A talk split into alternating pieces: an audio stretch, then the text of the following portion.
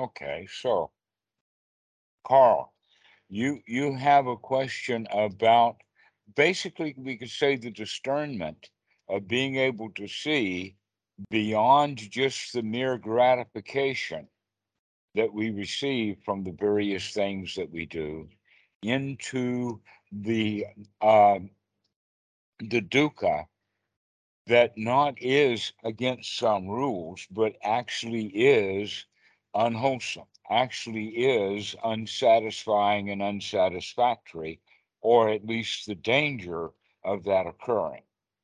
Okay, so this is something that is talked about in the sutras quite a lot about that we get gratification from all kinds of places for all kinds of reasons. And then we begin to see the danger in those things. And when we can see the danger, then we would rather than balance the the appreciation, or let us say a cost benefit analysis on that as as a business would.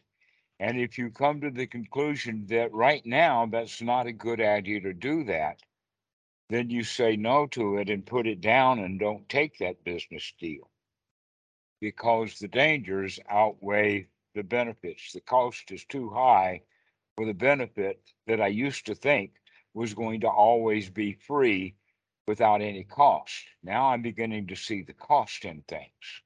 And that's the wisdom. And as you progress, you'll progress in being able to weigh that stuff out more and more and more often. To wake up and to take a look at what you're doing and to assess it in this system of cost benefit analysis so that you wind up always being a winner. You either don't take the deal or you really enjoy the heck out of the benefits of it.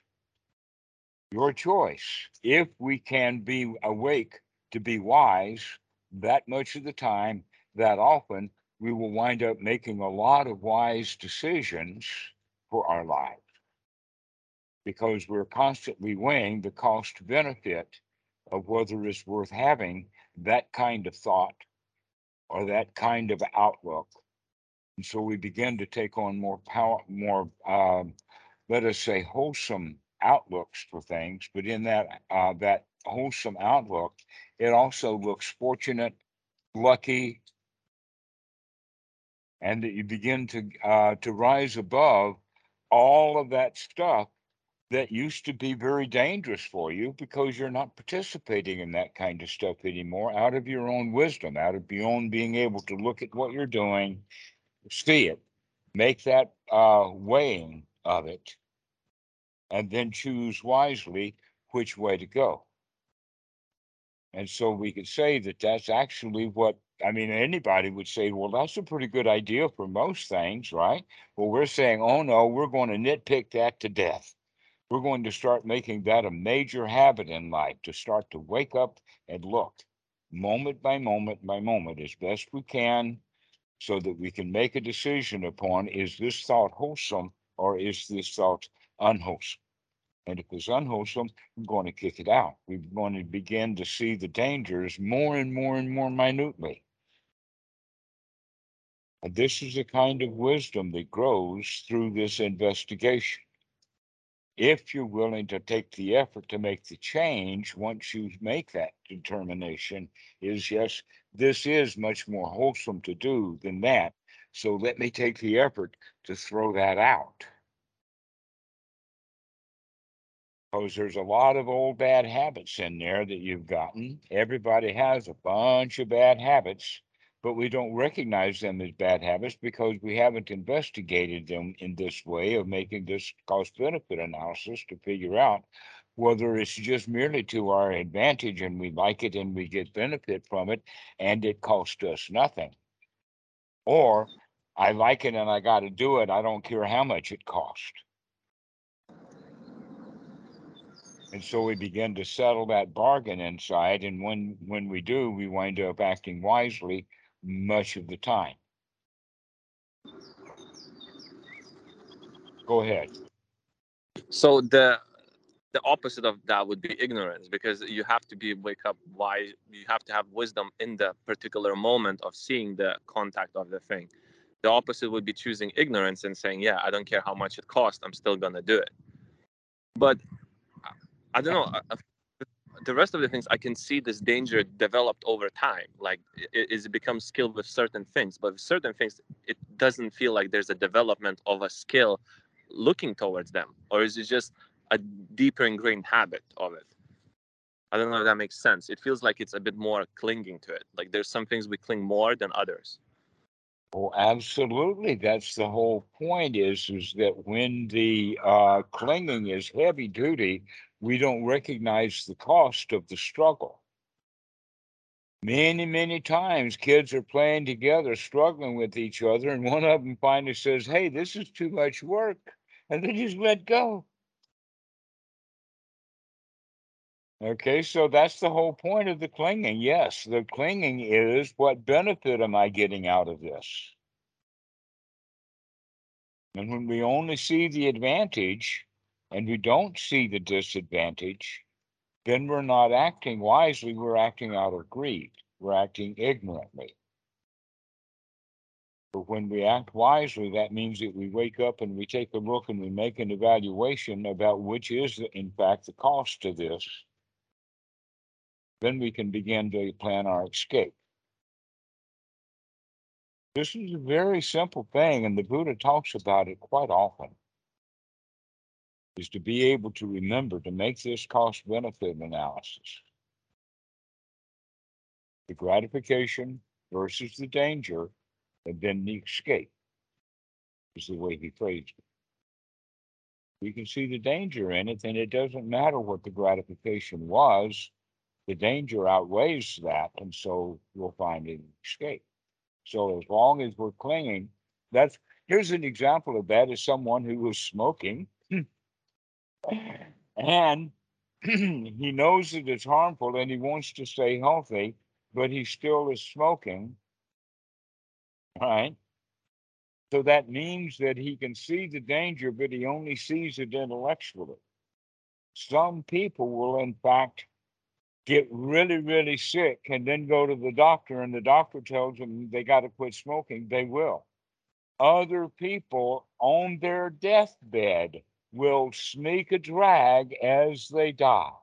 They never got the point about how dangerous it is. And the final drag killed them. So the question is, in fact, this is um, there's a concept about it that's used quite often, especially in places like AA, in the sense of hitting rock bottom. That the time that you know that someone's going to come out of alcoholism is when he crash lands. He's hit rock bottom. Now the whole idea is that I don't know really what bottom is, but I knew I know what crash landing is, and you can crash land into the trees. You don't have to hit bottom to crash. There's a whole lot of crashing going on without people even going even further than that. And there seems to be no end to it so long as there's no end to the ignorance and the greed.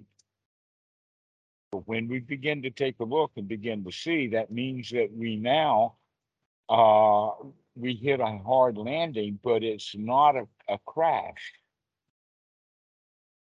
because we begin to wake up and slow down before we hit things. So that, and part of the reason that we're doing that is because we're beginning to weigh things out. We're beginning to look at, is this harmful or what?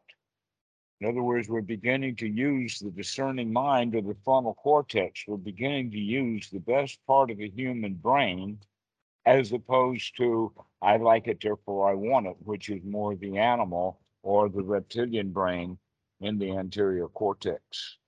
So we have to wake up and to be here now, to wake up and look at what's going on in the mind right here, right now, to figure out is, is this wise or not?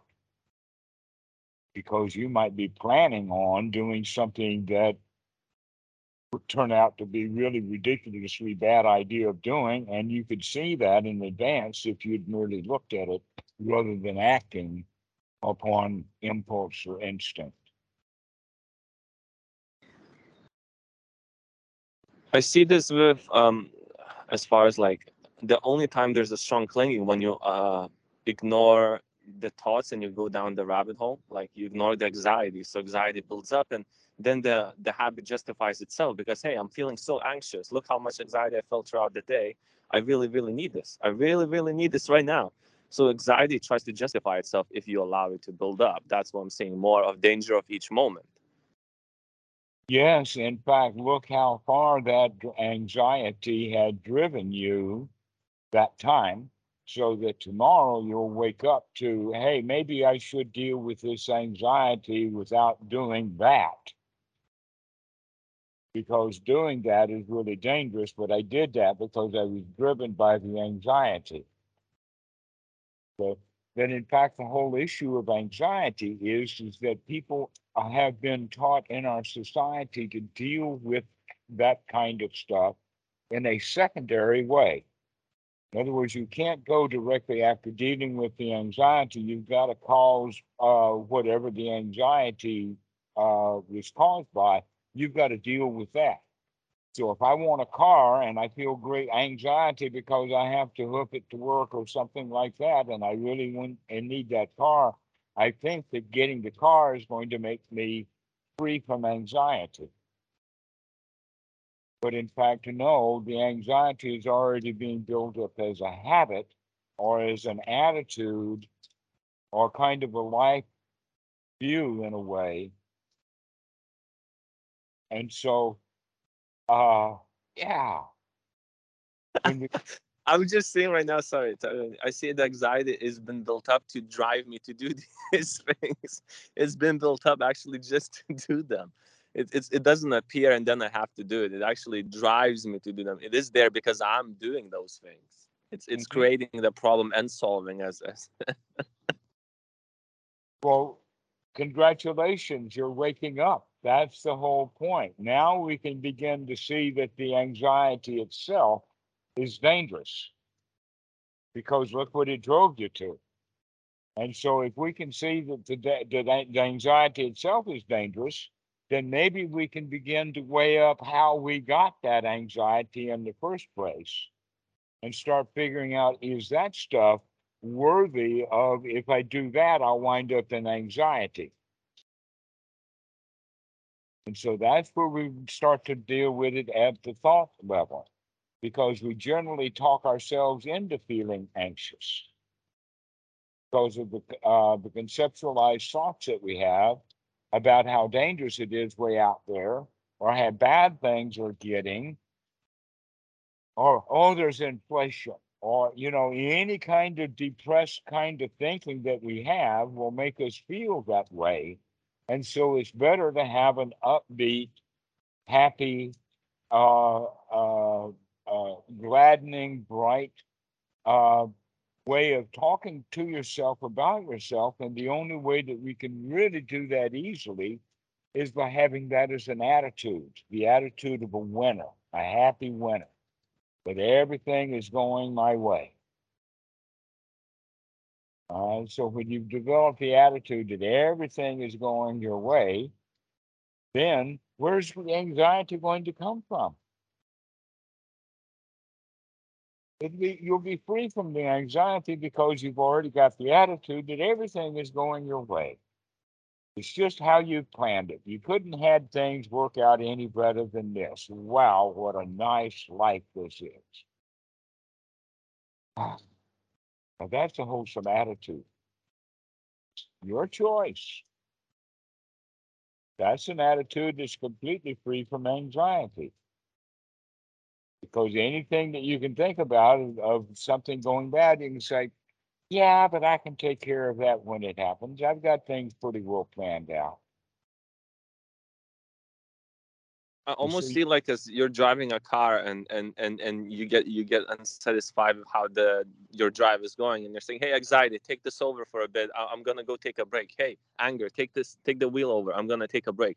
But you can almost you have to have an attitude of a winner saying hey i can win this race by myself i don't have to have uh, anxiety to jump in to satisfy me in this moment i can win this race by myself as slow as i drive as, as fast as i go i can win it yeah, right. Uh, there's an image. Have...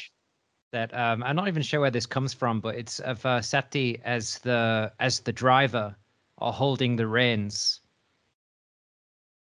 Yes, absolutely. Thanks for the remembering. Exactly, that's in Sutta. That let the Sati be your guide. Okay, let you that waking up to be here now so that we can and do that investigation, that evaluation, that uh, weighing things out, that cost benefit analysis, many different ways to say it. And it's the attitude of I'm going to win this one. That's the attitude. You're comfortable and competent, and you can handle anything. And mostly that gives you the actual idea then that you don't compete with other people anymore because you automatically know that you're going to win because that's the attitude that you took in the first place. And then we begin to realize that all the competitions that we ever had, we set the criteria in advance to win or lose. That we all live in our own world anyway. And so if you're going to compete, then why not compete in a way that you know absolutely without a doubt that you're going to win or you don't play. After you get that attitude that every time you're going to win, then you get up the idea of, well, wait a minute, why am I even bothering to play the game anyway? Because I'm going to win every time. So why play why play the game? And so that's when we come out of competition altogether. It's with that recognition that even competition is dangerous. Because look how much work it takes. But you needed that exercise in order to come to that conclusion. Because so long as there's winning and losing, so we're addicted to gambling in a way. Yes or no, and up and down and back and forth and win and lose. And we're addicted to that. So you got to stage it first to make sure that you're going to have your life set up so that you're a dead ringer winner. And that's the attitude that you have, and then you can drop your competition. Hang on a second. Okay. All right.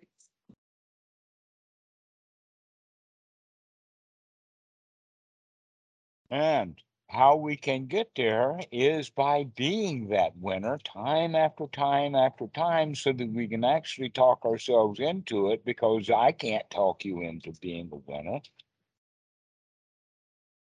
That you're going to have to do yourself. And the only way you can talk yourself into being a winner is by doing a whole series of wins, one after another after another, until you get really good at being a winner.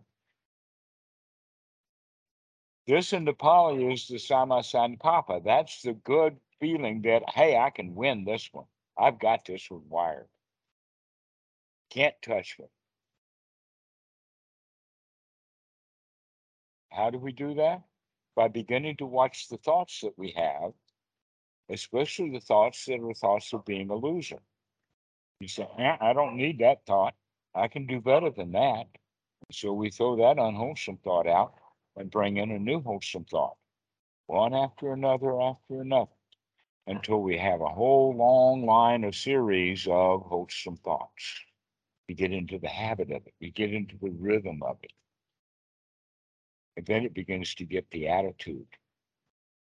And that rhythm is, in fact, having uh, several components. One of them is the actual feeling of safety and security.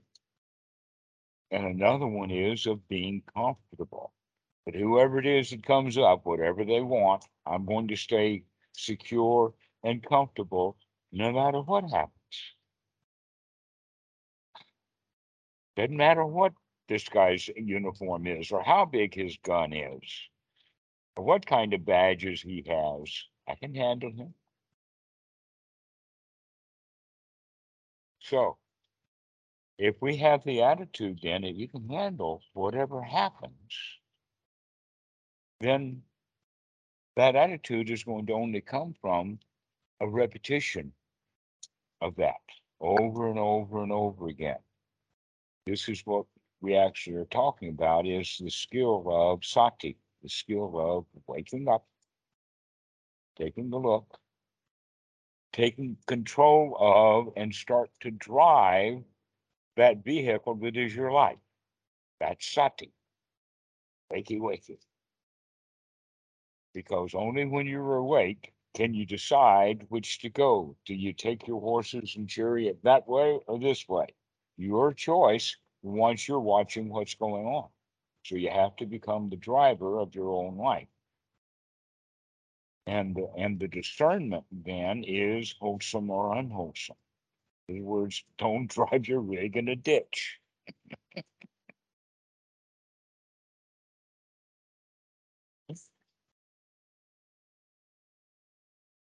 But there's a lot of ditches out there. So we have to be quite on our feet or quite on our toes or quite on our tip of watching what we're going, watching what we're doing. But the better you get at it, then the higher the speed you're capable of, of going.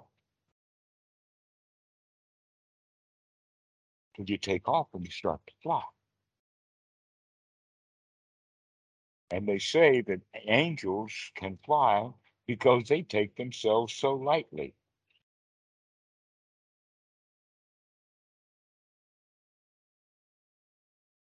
And that starts with having one wholesome thought after another to get rid of all the heavy thoughts, things that weigh us down.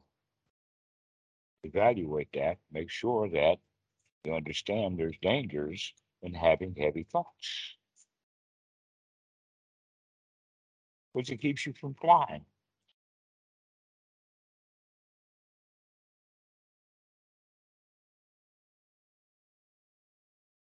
So, what do you think, Carl?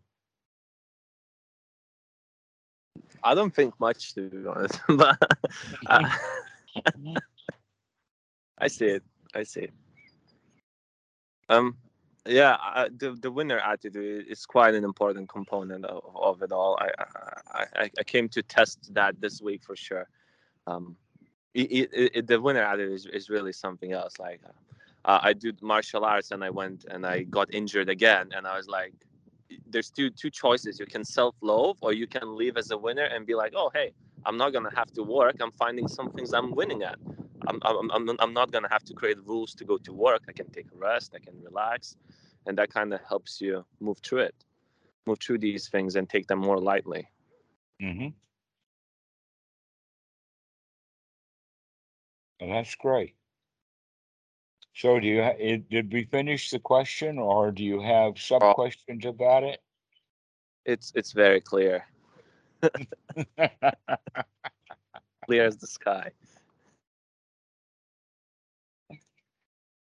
Yes, this is the practice of Anapanasati. This is actually the, the, the teaching of the Buddha, and it is so simple. But it has gotten lost in ritual and in uh, conjecture, and for Western Buddhism, this got lost in translation. But Buddhism is much more alive and well in Thailand than it is in the West, but still it's only in pockets in Thailand. That there's a vast sea of ignorance out there, but the ignorance of the Thai people seems to be at least more wholesome than Western style read about everything. That in fact, uh, part of the problem is is that we have been taught in the Western culture that we do get our gratification from material possessions, labor saving devices, and uh, security systems, and cell phones, and transportation, and all kinds of things that exist, especially now in the past, say, 30 to 50 years. That none of that stuff existed back before then. And humanity was kind of okay, but they weren't slaves to these devices. They were slaves to whatever devices they had. And on it goes back into history, and the slaving to the devices and the material possessions is the delusion that I can get my pleasure and security and feelings of safety and comfort from these devices. This couch will make me feel comfortable, or this chair, or this. I was going to talk about chairs. You know how how in how in Asia they just sit on the floor all together, have meals on the floor. Um, even the elderly might sit on the floor. Um, whereas in the West, you know, you get put in a high chair, basically like a throne from uh, from a as an infant. We give ourselves a capital I, spell our names with a capital letter. Um, it's quite funny. in a way, there is script, but there is no upper and lower case in the Thai language like there is in English. So there is no way of capitalizing other than making a flourish of, of ink or something. And then that will be just thought of as some other letter.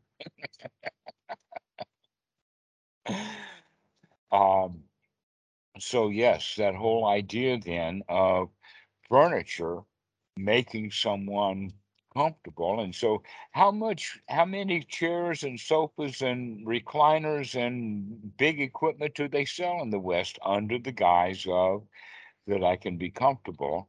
Finally, if I only bought that Lazy Susan or Lazy Boy or whatever. And so, uh, Marcus is right. In Thailand, uh, the furniture industry is nothing in Thailand like it is in the West. And often the furniture that is sold is quite, um, let us say, traditional. Either traditional in hardwood or it's in traditional in bamboo. But there's still an awful lot of bamboo that's still sold because that's the traditional kind of stuff, which is actually quite cheap compared to big expensive furniture. So the whole idea then is is that we can only get comfortable by buying something is very strong in Western mentality. Or I can only be safe by buying something like a weapon.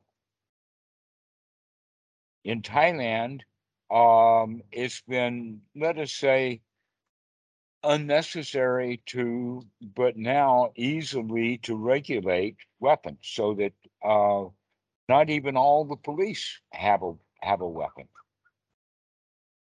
Even when a police gets it, he's got to do quite a lot of work, including getting his peers to um, say that it's okay. And so, in the population of people who have guns, normally they're in the uh, family of the police. Like the wife will have a gun and the daughter will have a gun and that kind of thing. So, it's a very highly stylized set of circumstances in Thailand for people to have a weapon. And yet, in the West, weapons are very, very, very um, common because of the idea, the mentality that a weapon will make us safe and secure. And yet, weapons are one thing that is quite dangerous. I mean, how, how can you see it otherwise? That there's a cost benefit analysis. Yes, the gratification is to have the safety from the gun. But the danger is, is that the gun itself is more dangerous than not having it around. So when we begin to see things from a different perspective, that we can actually go and find that safety, security, that sense of well being, that sense of comfort directly by practicing it and gaining that feeling directly over and over and over again, we begin to feel safe and secure and comfortable without much in the way of material possessions. So we begin to evaluate all the material possessions that we have with the idea that I can live easily, comfortably, happily with less. And when we begin to look at that we can live uh, comfortably with a whole lot less, then we can begin to recognize, well, I don't have to work so hard if I don't need so much. Then I can begin to see that I don't have to work much at all if I don't want much at all. And that's when the real laziness of the teaching of the Buddha lays in. To go find an easy life.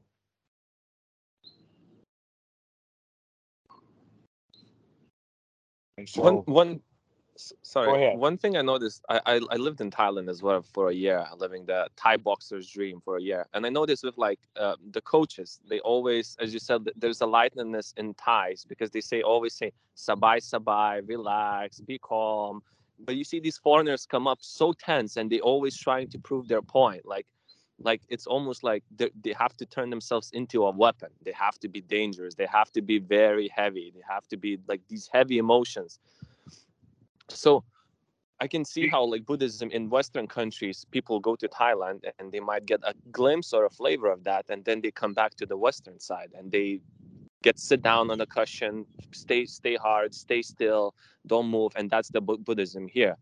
And then you jump from this to that and you're looking for a, for different religions you're looking for different ways out of this kind of way because it, it's never light. It's it's never light over here. It's always hard heavy slow it, it does it doesn't feel the same lightness as i felt in thailand it certainly does not even with people yeah but you can still have that feeling of lightness on your own inside because you know it, you can see it, you can see that a whole culture can have it. And so, even though you're in the Western culture, you don't have to be other. You can be more noble than that. You can rise above that whole uh, mentality. Hello, Robert. Welcome on. So yes, it there is a um a change in the whole culture of Thailand that many, many Westerners don't have a clue about. And in fact, sometimes it takes quite a while for people to figure out that the, the Thai people have a completely different attitude about things. And many of the, the Thais um, are are also being caught up in the Western mentality too. That there's kind of an inter reaction there. Um, that uh, mental viruses are infections on both ends. So if you've got a virus and I've got a virus, when we come together, we can actually get, make each other sicker by giving us each two viruses. unless you can come around to those who are noble, or like Thailand, for instance, does not have that virus of uh, everything's got to be hard, but they've got families to rely upon. That, um, uh, gosh, many examples of it. But one example would be that if um, let us say the Western culture is like from McDonald's, and McDonald's says, No, here's your shift, and you've got to do that. And the gal says, Well, I've got to go up country because my family is having a, a wedding or something. And he says, You can't go. She will go anyway,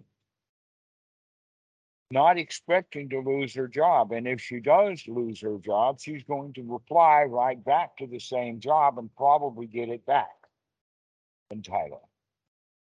Marcus, you're smiling. You know that this is true.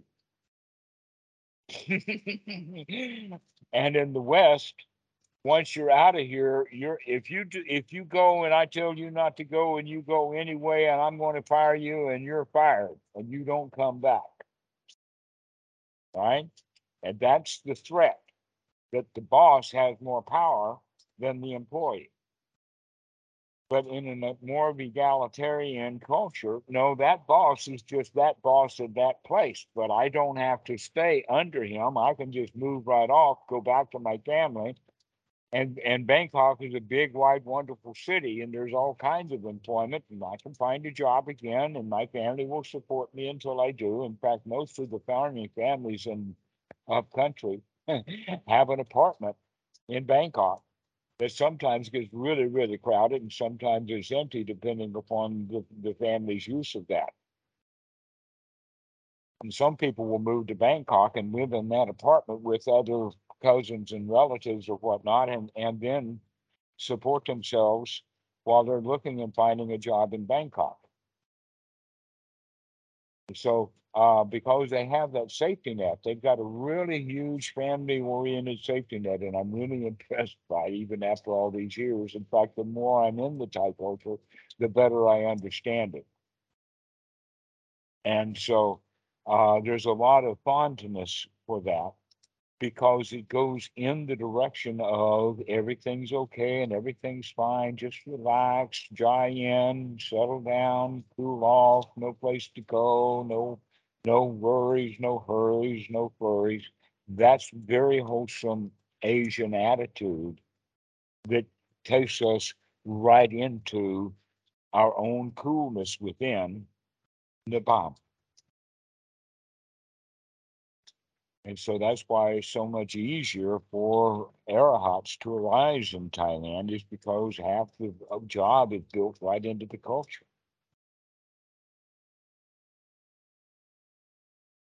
But you can still develop that in the West by remembering every thought that comes up that takes you back into that culture of it's hard work. I don't like this. We got to fix that things of, of the world, if you can catch that thought and say, nope, I'm out of here. Let us take the easy way out. Time after time after time, and we develop that as an attitude over time. The attitude, I got this wired. Attitude of the winner. The Buddha was called a lion. To have the lion's attitude.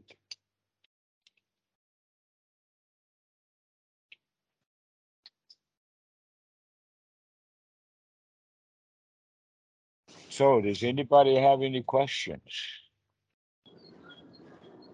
Marcus.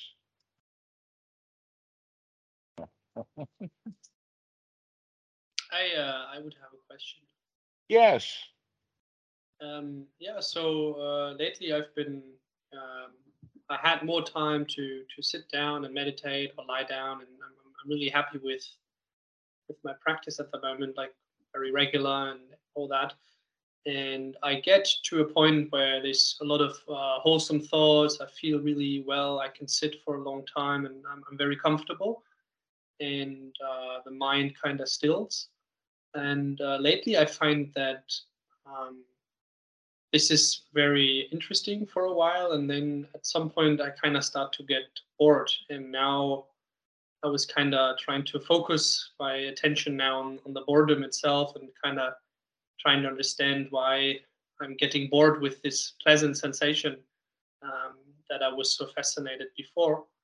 And i just wanted yeah i just wanted to put that out there and uh, see uh, what the response is there what's happening and uh, oh, it's very characteristic. Yes, there's all kinds of ways to get bored. I remember, in fact, one time staying in the back of the Wat day after day with, uh, I think the only literature I had was an old motorcycle magazine that had been read a dozen times. Nothing left at all. and and boredom did set in um, it is sort of like very pe- very few people, even when they say that they get hungry, and they get hungry from time to time, maybe day after day, they get hungry day every day. But that's nothing like getting really hungry because you haven't had anything for such a long time. Okay, well, that was the state that I had gotten in, that I was really, really hungry. I was bored. I was hungry for input. And then it dawned on me that the reason that I, that was happening was because I wasn't paying attention to what was happening. but there was a huge amount of stuff that was happening. And I was in a forest. And I tried to ignore what was going on around me, which is exactly what the, the problem with uh, Western mindset is, is that what is happening is not good enough rather than beginning to appreciate. And so that was a major turnaround for me to recognize, oh, yes, the reason that I'm bored is because I'm not practicing correctly. But yeah, the hardcore meditation was still with me, but that was not because that's what happens. We get bored with that kind of meditation rather than uh, becoming enamored with how much really there is happening all the time. And that we begin to learn to just watch the show. What's going on in our environment? So we started paying attention to what the eyes can see and what the ears can hear and what the touch of the cloth and just go around with all the senses. And when we're eating food, we really pay attention to the food.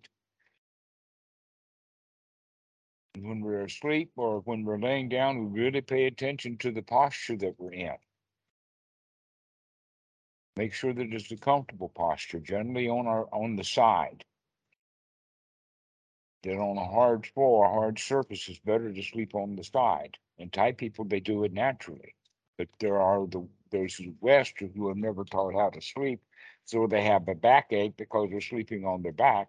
And so their answer is buy a mattress, a big, fluffy, expensive mattress. They advertise it for that. Oh, you got backache? Come buy our mattress. The truth is, oh, you got backache, sleep on your side. On whatever mattress you've got. So, this is the whole cultural thing that we can look at that has that advantage to it of looking at what we're doing. Right now, you don't need a mattress because the back hurts. The back hurts because you're not laying properly. If I had laid properly, the back wouldn't hurt. End of story. Got that wired. Whoop de doo. I didn't even have to buy a new mattress. Didn't need one anyway.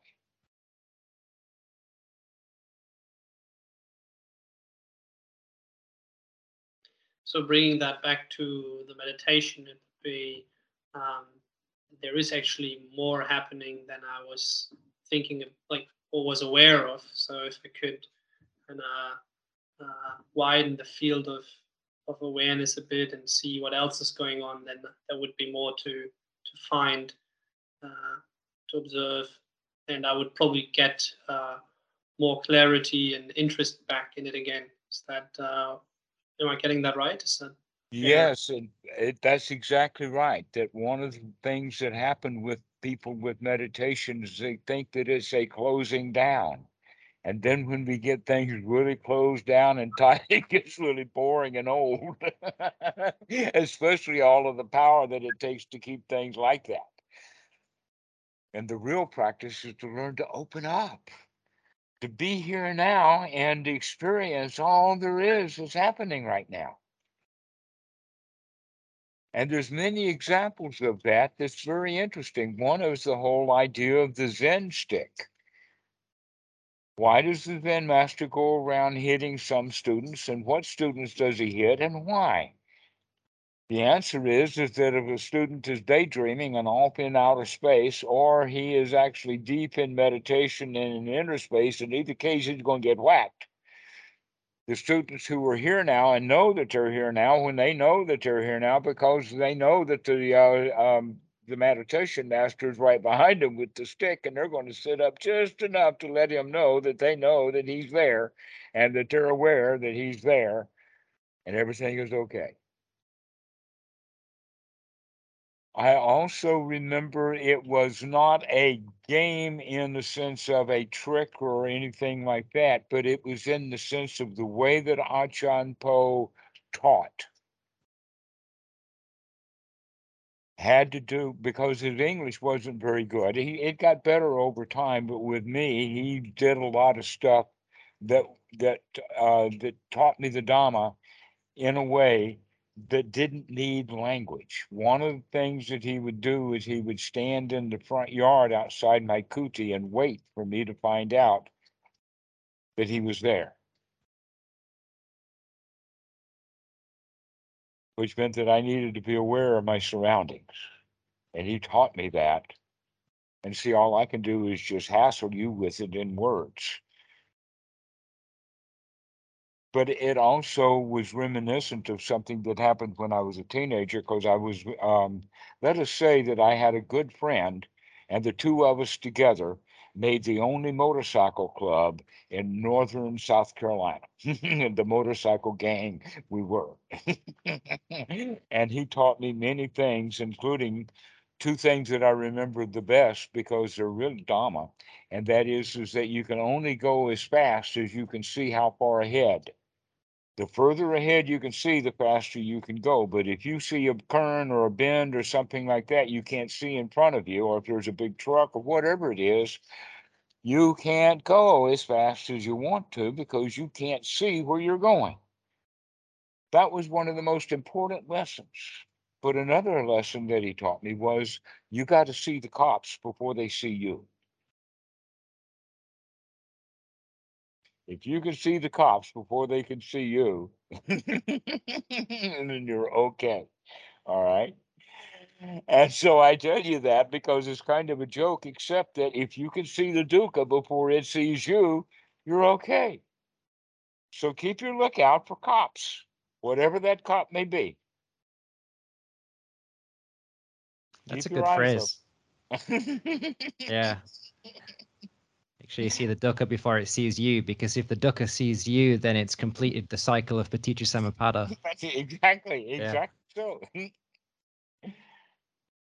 so that's a really good phrase to use is to be on alert, wakey wakey, watch that stuff coming so that you get out of the way. Because in fact, if you're very good at you can see it, make that determination, oh, I don't want to be struck by that arrow, and then step out of the way.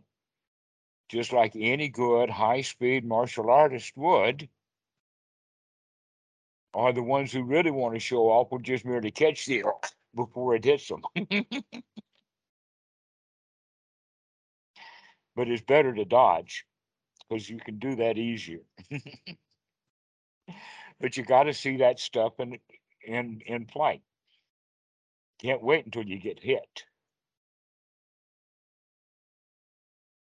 And if you do get hit, then you got to get it out rather than worrying about where it came from because you already missed that. Trick is now that we're hit, we got to get it out. So if the slings and arrows of outrageous fortune of somebody insults you and you get hit, you got to get that out right away. But if you're really fast, ah, it missed me.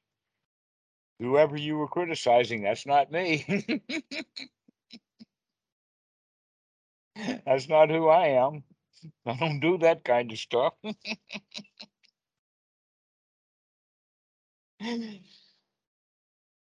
Not just innocent, Your Honor, be happily innocent.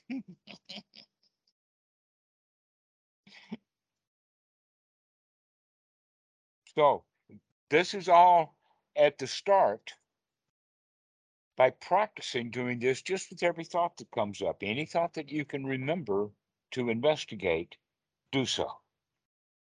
And that'll get you on a roll so that when really heavy duty things ever happen, you can handle them.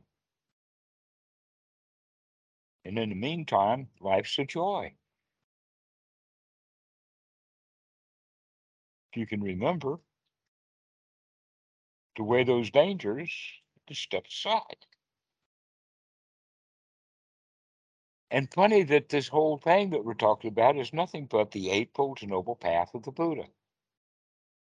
Is to wake up, take a look, make an evaluation, and then take the right effort to make a change in attitude.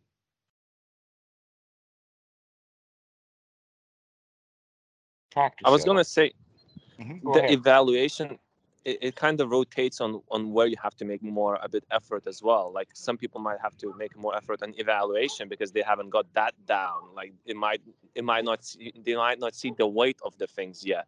Some people might not be able good at like looking at the thing at, at first. I feel like it, it switches right? There's there's a balance of things of how hard for me like i now see that i was not evaluating enough. Like i was evaluating but i was not putting the danger as dangerous. I was putting, oh, it's danger. I, I can handle it.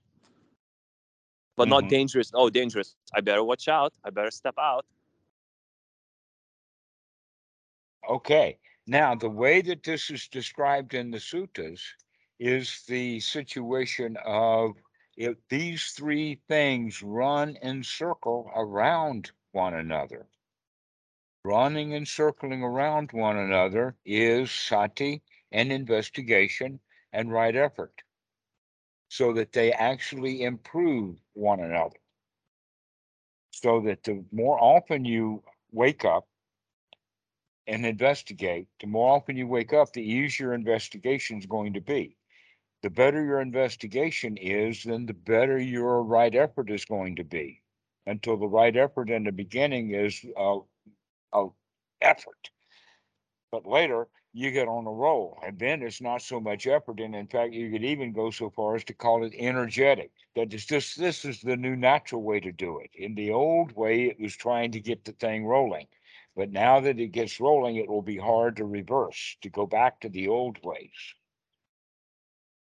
But this is way too much better. And so you're not about to go back unless something big event happens, like you get busted or something. But then that's just another opportunity to practice. Like getting um, sick It's just a good opportunity to practice. You don't have to feel bad because the body's sick. You can say, hey, I can handle being sick here. yes, Robert. Good to see you. You got your hand up.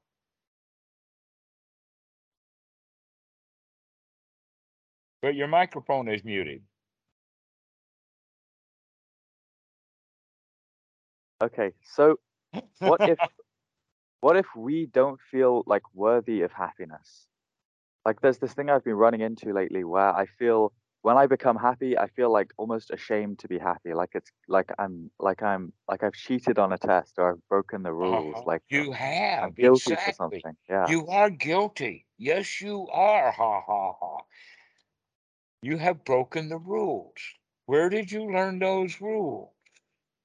Who told you that you got to up two, three, four so long before you can be happy? Somebody told you that. It's part of the culture.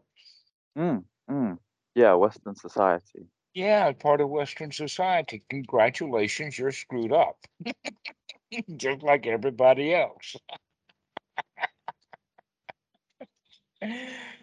because you feel guilty about feeling good? I mean, how screwed up can that be? Yeah, it's uh, it's it's quite bad. It's quite bad.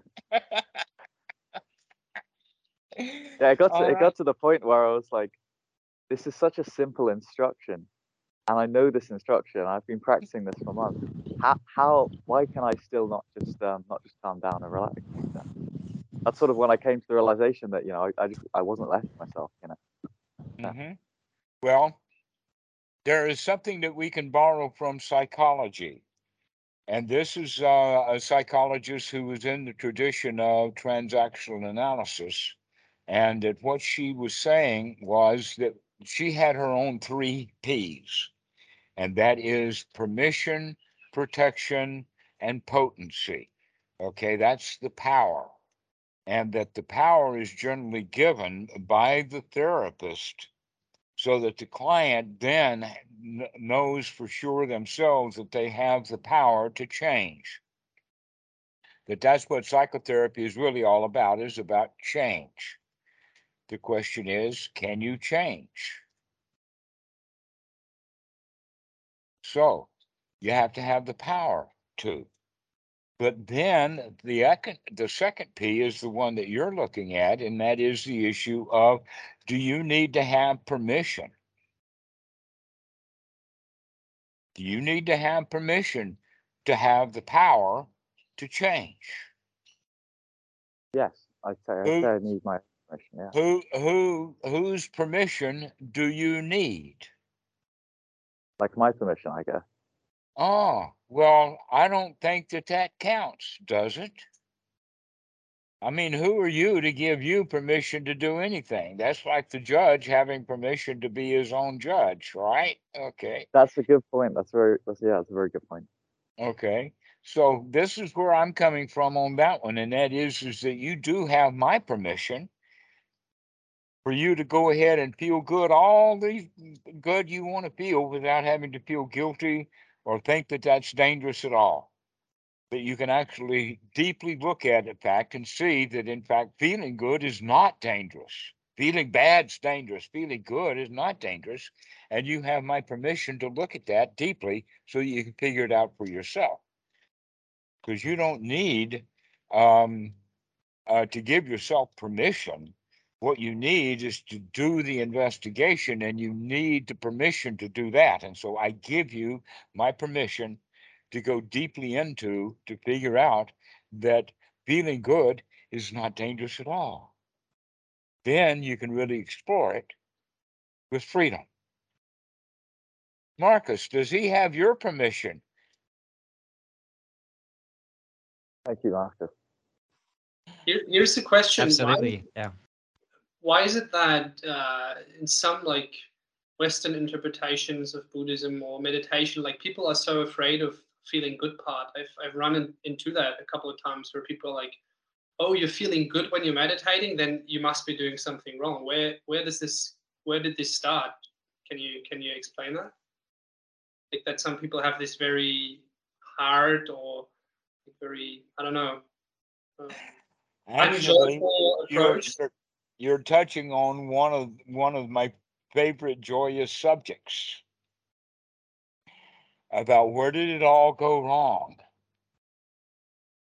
and that that generally can be traced back to the uh, the late 400 AD in the fifth uh, in the fifth century AD is when uh, most of that uh, let us say the final death blow but we can also see that things got really injured at about 280 260 BC that period of time because that was the time of the third council and that was the time because of Asok being the emperor, making Buddhism the state religion. He gave free food and free housing, and uh, the the the um, uh, let us say the requisites for the monks to anybody who wanted to become a monk, and they became monks way too many because they were ordaining each other and they didn't have really good teachers. So you can imagine that it was something like a major university that's got 5,000 students and it's got a faculty and staff of about 500, then all of a sudden in the next year, they have 50,000 students on campus with no place for the, well, they did have housing for the 50,000, but they didn't have the classroom instructors for that many without really, really watering it down. So that was a major event. That was part of what happens. And people, when they come to the teaching of the Buddha, they come to it from a position of they already know what it's like. So they look at it the way that they've been looking at things from the from before. And so we bring our own prejudices and our beliefs into it. And when so many people do that for so long, it looks like that this is Buddhism, where in fact it's not Buddhism at all then it's not according to the teachings of the Buddha. So there's a lot of stuff that's been packed in over the years. And I would say that one of the major problems with uh, it most recently in the past, let us say four or five hundred years, is Western Buddhism has not been given the whole complete package of the triple gem of Buddham Saranam Gacchami, Dhammam Saranam Gacchami, and Sangham Saranam Gacchami. They still have Sangha in Thailand. They still have good monks who really understand the Dhamma in Thailand. They still have uh, the Dhamma correctly understood in Thailand. The Triple Gem exists in Thailand, but it doesn't exist in Western Buddhism. Now, I'm not saying that the entire culture is completely triple gem to the suit, but uh, it's at least it exists and it exists um, quite frequently. And so uh, it's actually requires all three. And that part of that means that you have to have a community to where people are helpful for each other to grow because they're good friends with each other, teaching each other to be friends with each other because they're teaching each other to be friends with themselves on the inside also. Which is basically what we're talking about here is to get rid of all of the unwholesome thoughts about our own failures and our own rules and not being able to live up to the rules or being able to break the rules like having joy without earning it. That's one of the rules. And so you need permission to come out of that rule, but you have to see your way throughout it. So this is the whole point about Silabbata Paramasa is our attachments to all the way that things should be that prevent us from being naturally who we really are, which could be quite joyous and happy and satisfied and productive in whatever way that we see fit to be productive or not. Our choice. In other words, take control of your life, become that, uh, as the, the Buddha said, become the driver of your own life. Rather rely upon something in the back seat giving you directions. You're not a taxi cab driver. You're you're the Formula One racer yourself. Stop listening to your own backseat driver. Wow, that's a real. I hadn't thought of that before. Does that make sense to you, Robert? Stop listening to your own backseat driver. You're not a taxi cab. Yeah, yeah. Yeah, no, that's um, that's actually really good advice. Yeah, yeah, it's a great analogy for it. That sort of like negative commentary in the back of my mind. Yeah. Um, Mhm. I have a question that when I'm uh, conducting this investigation and I'm I'm trying to find out that um uh, joy isn't dangerous, but um, do you have any um tips and like pointers for investigating? Investigating just means looking and seeing, doesn't it? It's just looking. just just okay looking with the idea um the way that a nurturing parent would look in on her child at night before you go to sleep okay you're just looking out, making sure everything's okay and if there is bedlam going on in that room you just step right into it to calm the situation down. That's what we do in the mind. Can you remember to check in on yourself? See, everything's okay, everything is fine. Or what the heck is going on here? Which is the unwholesome thoughts. And one of the unwholesome thought is, in a way, it's like the elder sibling is picking on the younger one, the younger sibling, by telling her what to do. And that the younger sibling is rebelling to the older sister. Okay, that's basically how our, our mind is working. And what we need is an adult to come into the room. So the elder sister is the one who has all of the rules. Or the elder brother is the bully. And he makes the rules. Okay. And then the younger child, which would be then the reptilian brain or the uh, uh, more primitive part of the mind, would, would be referred to as the child ego state, rebels against that bully. And round and round we go in our mind, telling ourselves to do this and then rebelling against it. I don't want to do it. Very Okay. familiar with the yeah the way that goes. The pendulum swings back and forth. Mhm. Yeah.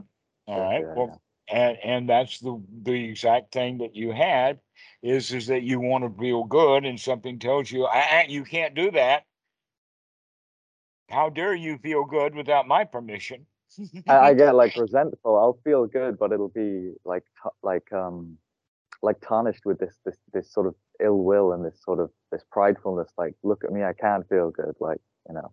Uh-huh Yeah. like and and and and back to whatever authority figure there is in the backseat driver like hey i can drive this car any place i want to but you're still in a, having a fight with the backseat driver Mm, mm. Yeah, I can still hear their voice in the back of my mind and everything. It's not. Yeah, it's not like. Yeah, it's not like there's no real like unification going on. Ah, right. So now we have to start recognizing that no, we can actually have a kinder, more nourishing backseat driver for ourselves. That you can, in fact, replace that passenger. Your choice. If you're going to be a taxi driver, at least get better passengers. Mm, At least have a different set of rules or guidance to go by. And so we can experiment with that. Like having new set of standards, something that's better than the old set of standards. Including nurturing, having nurturing thoughts rather than critical thoughts. If we can remember time after time after time, keep remembering what kind of uh, backseat passenger do we have? Do we have a backseat driver or do we have a uh, nurturing uh, parent who's like mama trying to serve sandwiches over the over the seats? So that's the question. Are you going to start giving yourself these nourishing sandwiches like permission? Can you give yourself permission to turn that around? Before I was saying you can't give yourself permission, and ha ha, you can if you know how. can you, in fact, change that driver's uh, attitude and give yourself permission that everything is okay and you can feel good? And then that third one is um, protection. Because the protection then is is that there is not going to be any any danger or adverse results to the fact that you can change. That it's all for the better. mm. Protection. Right. Mhm. Right. Is that like um protecting the sec- the seclusion? Right. Right. Protect- we get we get protection. Every right. So that's also that quality of everything is going to be okay. I have that protection. And that protection comes from again attitude. The attitude is your protection. Right. Right. And you're secure, really secure, well protected. Yeah, and I it's, don't- it's see this thing. sorry Robert. i don't know if you can see this like happiness is like counterculture like every every music nowadays is about being sad and struggling look how hard i worked for my money look how sad i am but being happiness is the real like counterculture like most people think they're like oh i'm not part of the culture look i'm struggling i, I, I don't deserve to be happy but the real counterculture is being happy yeah, it's just being happy anyway. Yeah. well, yeah. actually, we could go so far as to say, yes, you do have culture and counterculture. Let them have at it. We're above both of them. We're above it all. Not part of culture or counterculture. I was in counterculture for a long time, and I'm no longer in it. I'm I'm above that. I am not on the the side of the stage that is the counterculture. You know, Shakespeare has the line, "Everyone, uh, everyone is an actor, and all the world is the stage." Well, guess what? Some of the actors are reading the script of culture, and the others are reading the new script of counterculture, and they're yakking like heck at each other. And when you can wake up to the fact that you've got both of those dialogues going inside your head, you can just go sit down in the audience and just watch the show. You're talking about spiritual community is the counterculture. yeah, well, they'll counter each other at every chance they get. That's true. That's true. I feel like like spiritual communities totally focus on the differences between each other far more than the similarities. Mm-hmm. Spiritual theater. Yes, that's the spiritual theater. Along with the spiritual materialism. And the real release is to being friends with everyone, which would exactly be following the teachings of Jesus, which is do unto others the way that you want to be treated. If you treated people the way that you wanted to be treated, now there's some technicalities with that, but basically treating other people more or less the way that you want to be treated. So that if you want to win, then you treat each other, uh, other people, like they're winners, like they can do it too. Rather than like losers, oh, I can do it, but you can't, mm. is now a challenge instead. And, and so it has to do with the attitude of being a winner, so much of a winner that you can see everybody can be a winner too. Everybody's a winner.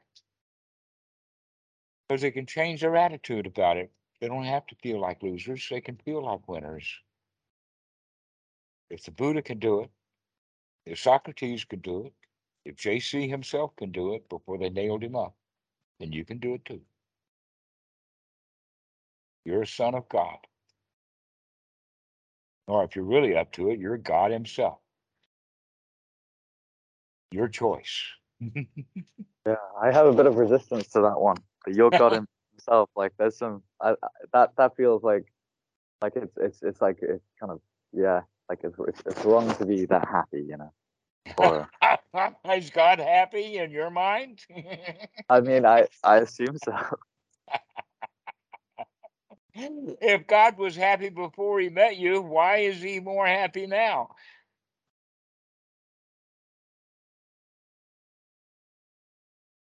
In other words, what difference do you make? God don't yeah. need you, right? Is he happy without you? If he was happy yeah. before he got you, then he's happy without you now. Is that right?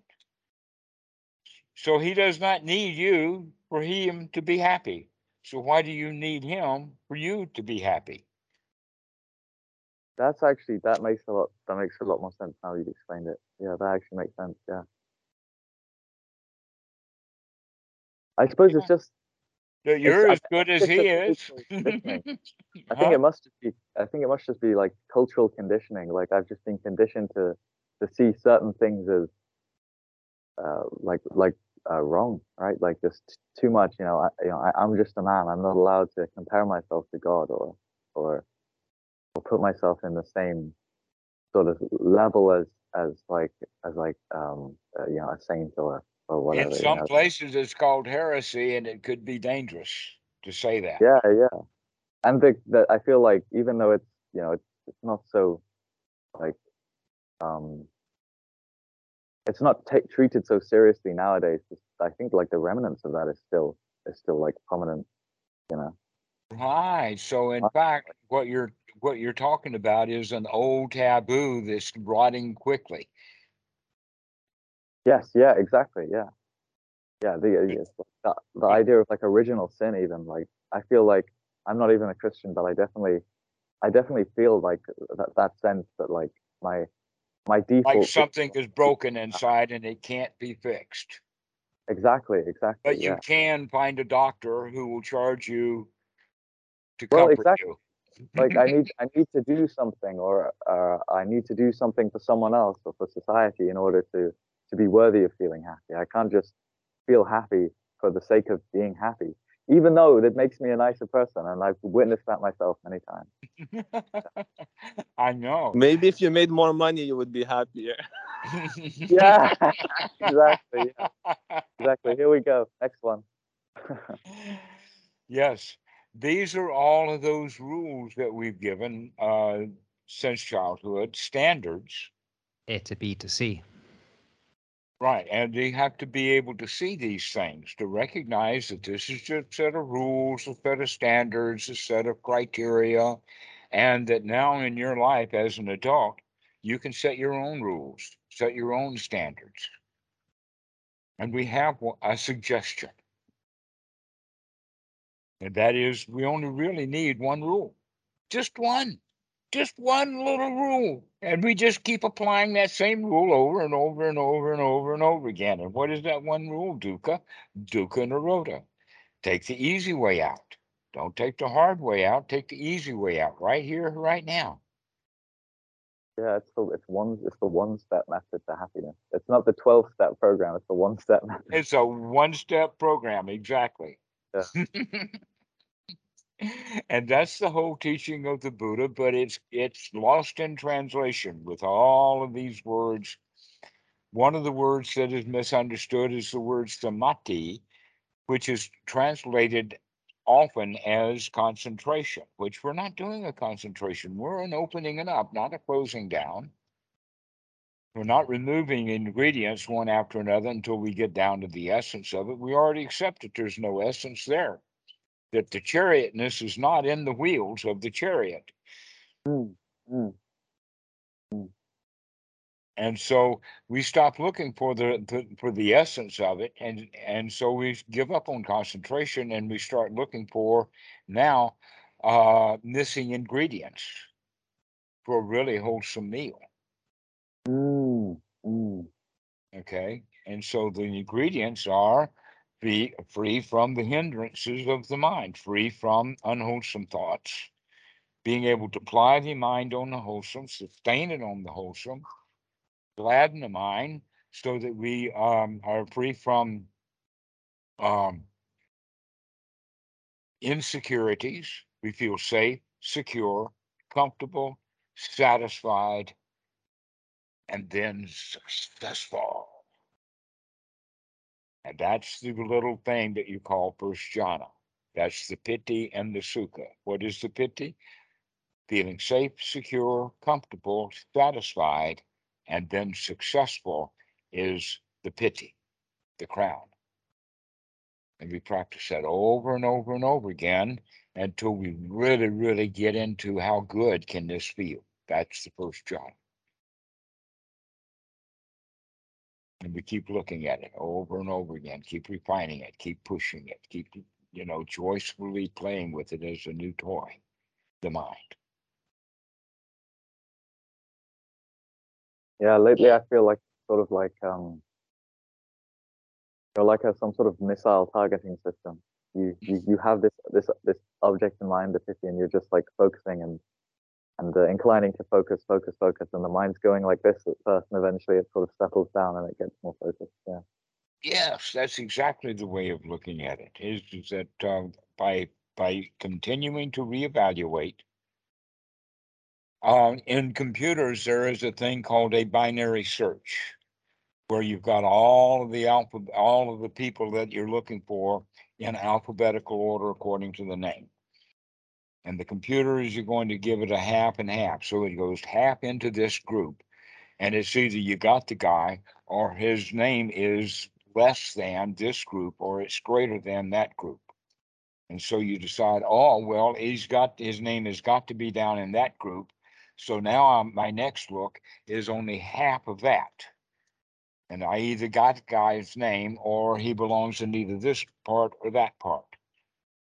This is called a binary search, and that means that we just hone right into it until we, if we've got two names and the name we're looking for is not, is not between them, then he doesn't, he's not there. Mm. And so this is a binary search, and it, it's a um, is primitive because it uses only the basics of the computer. So this is one of the first um, algorithms that was developed for computers, binary search. But that's exactly what guidance systems do in those trajectory of rockets, but it's exactly how the human mind works too. If we would continue to narrow in on it and keep focusing in. But what we do is we narrow, we focus and say, oh, it's that, and then we quit because that's the easy way out. we say, well, at least I know that it's in that half. Hmm. Rather than continuing to focus down to where we really get uh, an understanding. So it's a reiterative process. Over and over and over again, we keep uh, searching down into it by looking and investigating each thought as they occur. Hmm. One thought as they occur, and then you'll begin to see patterns emerge.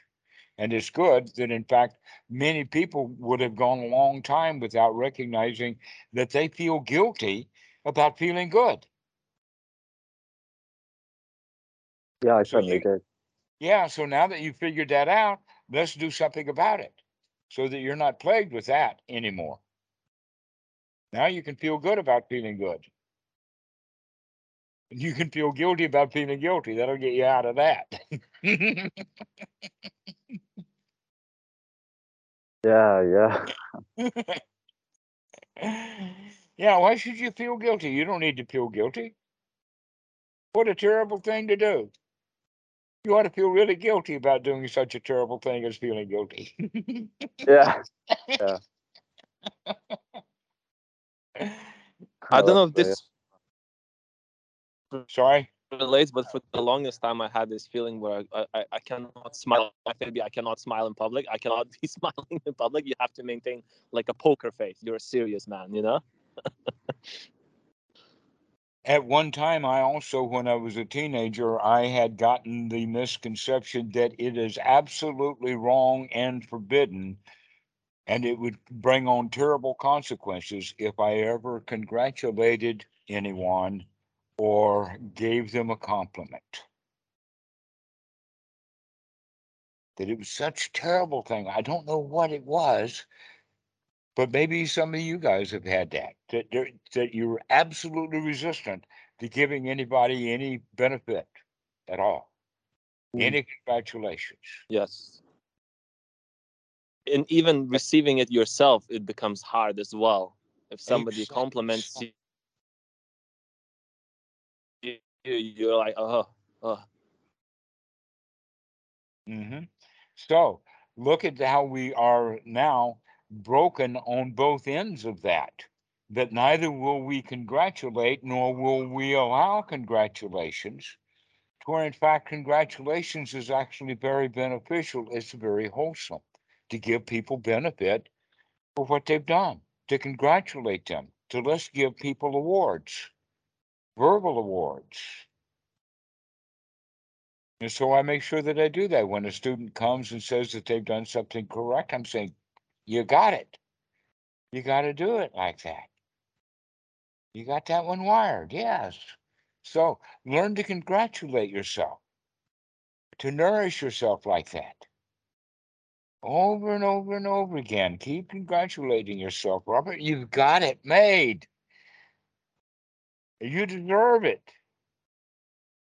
You got all the permission you need and all the power and all the protection that you need to just allow yourself to feel good. Getting a sense of well being. Everything is okay. You got it wired. You got it made. You're a made man. Who made you? You did. Thank you, Dhammarato. Um, I have a I have a question um about practicing in in a in a formal sitting context. So all we're doing is meditating. We're a bit more serious about it than as you know if we're just going about our day. Um, so In that question, formal setting, do what we've been talking about since you called. That's what you do in that formal setting. You just sit there and figure out what you're doing to keep yourself from feeling really good while you're sitting on the floor. yes, yeah, yeah. Some sometimes I'll um, and this is a habit that I've had for a while, and I've noticed sometimes this will come up where where I'll get myself into a very satisfied state, like the first jhana, for example, and it'll sort of have its own. It'll like maintain itself. I won't really need to do anything to maintain it anymore. So it'll be after like, I don't know, like maybe And thirty it'll minutes. fall apart. It will. It will Well, fall apart if you say that I've got it. I've got it completely wired. No, you have to keep pushing. You have to keep coming. That's the sustained part of the mind. Now, if you've been doing first jhana for let us say a hundred thousand hours, then the pushing is so much easier now that you wouldn't push call it pushing at all. But Yeah, yeah, yeah. this is kind of new for you, and that's the real reason why the Buddha put that point about applying the mind and then sustaining it and keep sustaining it and keep sustaining it because the old stuff is going to pop right back in if you let it. And so your your first has become short-lived. So the question is, how can we make them longer and longer? Is by keeping ourselves on guard to make sure that this thought is wholesome and this thought is wholesome and that thought is wholesome by basically by having thoughts about what's happening right here in our environment. So even as you set for a meal, you're not going to let the mind wander. You're going to keep the mind focused on the food that you're eating. Right, right. Yes, Okay. w- w- w- what I'll And do a lot of the time yeah, is um Pardon? I'll uh, it'll have its own momentum, and I'll sort of focus on other things. I'll switch my meditation object. I'll start to doing other stuff, right? And um yeah, yeah. Eventually, it'll, it'll end just like you said. Yeah. My question was going to be like, do I keep just? Well, I mean, you already answered it. It's like, do I keep? Yeah. But yeah, I guess so. Yeah, there's really not much to the practice. There's always, you know, the questioning mind is, oh, there's got to be more to it. There's got to be more to it. And the answer to that is, yeah, the more to it is recognizing that you want more to it. Yeah. And that's the whole point is stop wanting and just relax. Everything's already okay. You got That's it. exactly. That's exactly it. That's exactly what I do. Is it's like I feel satisfied, and it's like in order to get there, I had to sort of su- suppress like certain like desires. But then after I'm there, like the desires come back, and it feels like it's in like kind of a wholesome way. And so I'll let myself like pursue the desires to meditate in other ways, and then like they'll kind of lead me to crashing and burning and having to go back to step one again. And it's yeah, yeah. Ah, like, so before you crash and burn, when did you lose control of your aircraft? Or when did you lose control of your chariot that was being driven by mindfulness? when I stopped Huh? Yeah, or, or I stopped practicing anapanasati and started doing other other stuff. All right, now you got it. Exactly Yeah. so. That's the sustaining of the practice, and we can think of sustaining in the sense of moment by moment, or we can think of it in the sense of hour, or even day by day, or even month by month. But we have to keep sustaining the practice because if we forget altogether and quit altogether or go off and do something else that we call meditation, while we're not really watching where we're going, then we're going to crash land into that. But if we go mm. off and practice some other meditation that requires us to watch what we're doing and keep keeping keep the being the driver of your own life moment by moment to watch where you're going, pay attention to the road that you're on, the road of life, and you won't wind up in the ditch. That's it. That's the whole thing. And then you you're really exhilarated about look how fast we can go and how good this feels, but you got to keep watching. Mm. if you Uh, stop uh, watching just to experience how good it feels, you're cruising for a bruiser. Yeah, I'd like to make an input here. Um, yes. If you're reading a lot of material, Robert, your, your mind might go to that material when when you get comfortable. It's like I've got to try that out now. You know, if you've been reading about different techniques and such, um, but anapanasati is like the whole technique. You don't really need anything else. Yeah, Well, there's not it. There really isn't anything else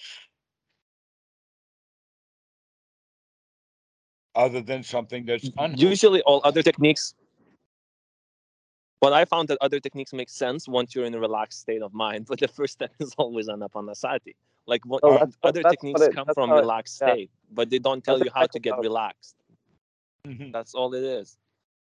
yeah, yeah. Like I'll do the other technique, and then eventually, like I'll lose my relaxation because I stopped sort of giving it as much attention. But the, but yeah, I, I don't. It, it, it's like the the desire to, to do that kind of comes up once I'm already relaxed. Yeah.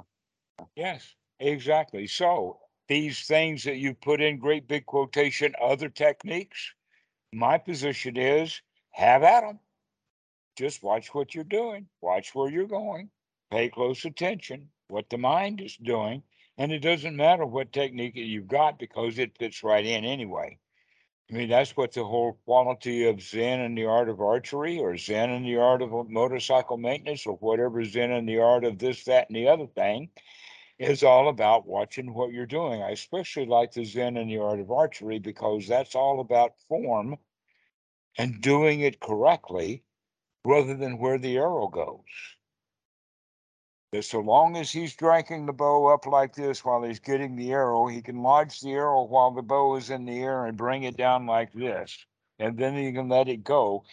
The arrow is launched, he could care less where the arrow goes. But Westerners, they're all interested. Did he get it right? Did he hit the target? Where's that arrow going? Let's watch it in the air. While the Zen archer has lost three launched three more arrows because he's got the form down correctly, and so he can speed it up. Just like very, very high uh, technical, uh, difficult classical music can be learned by repetition over and over again, doing it slowly, and then with correct fingering, you can build up the speed.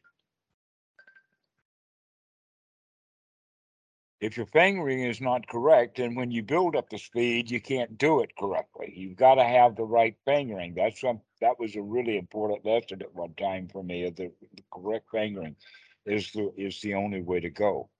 But once you got the uh, the correct fingering, which means watching every step that you make, even if it's fingers on the piano, is watching where you're going continue to watch exactly the way that you're doing it, and then you can get that speeded up. Mm. Mm. So that's the way that we're practicing here is we're practicing watching these thoughts and watching these thoughts, and then we can begin to go uh, full speed. That is exactly how katas are learned in uh, karate. Do you know what a kata is? Those forms? Mm. Mm. Another one is Tai Chi. What is Tai Chi? Is merely a slowed down kata.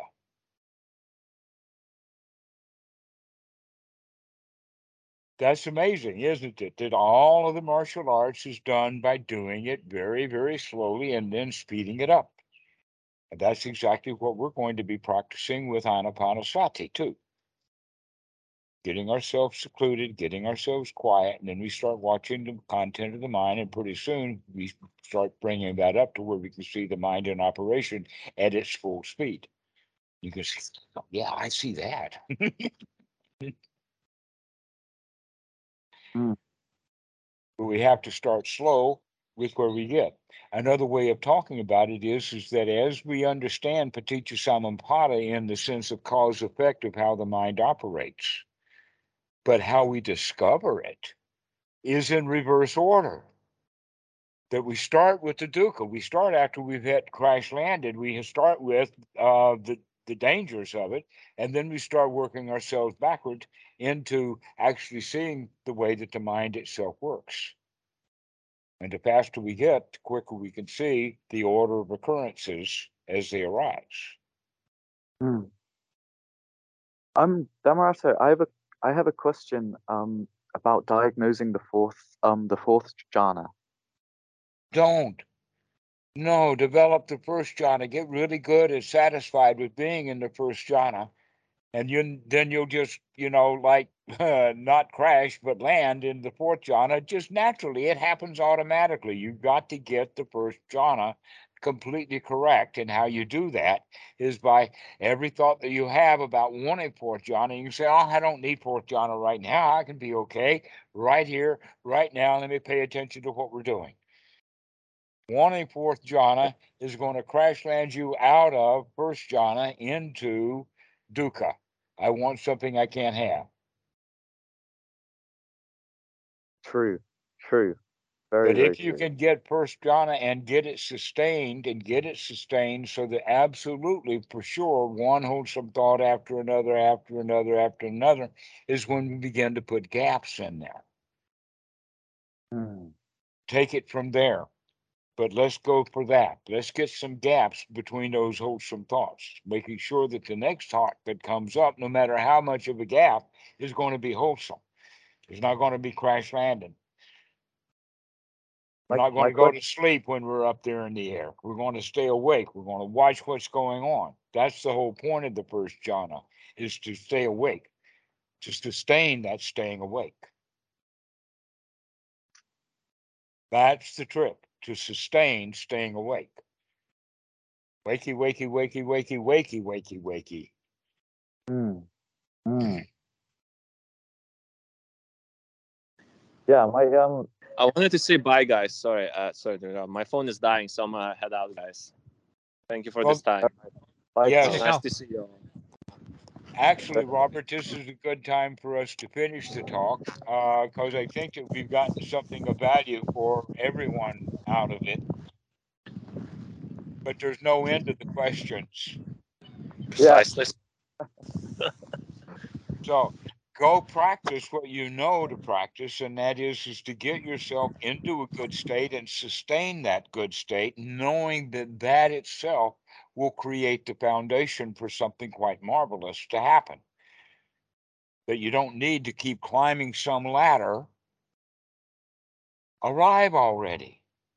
Get situated is a way of saying it. Settle in to the first jhana.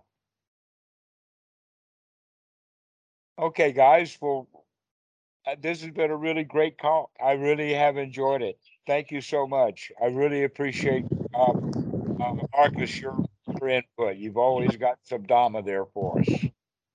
You too, Dhammarato, and everybody. Thank you. guys. Thank you. See you. And your name is uh, Anjuska Al- Alyosha.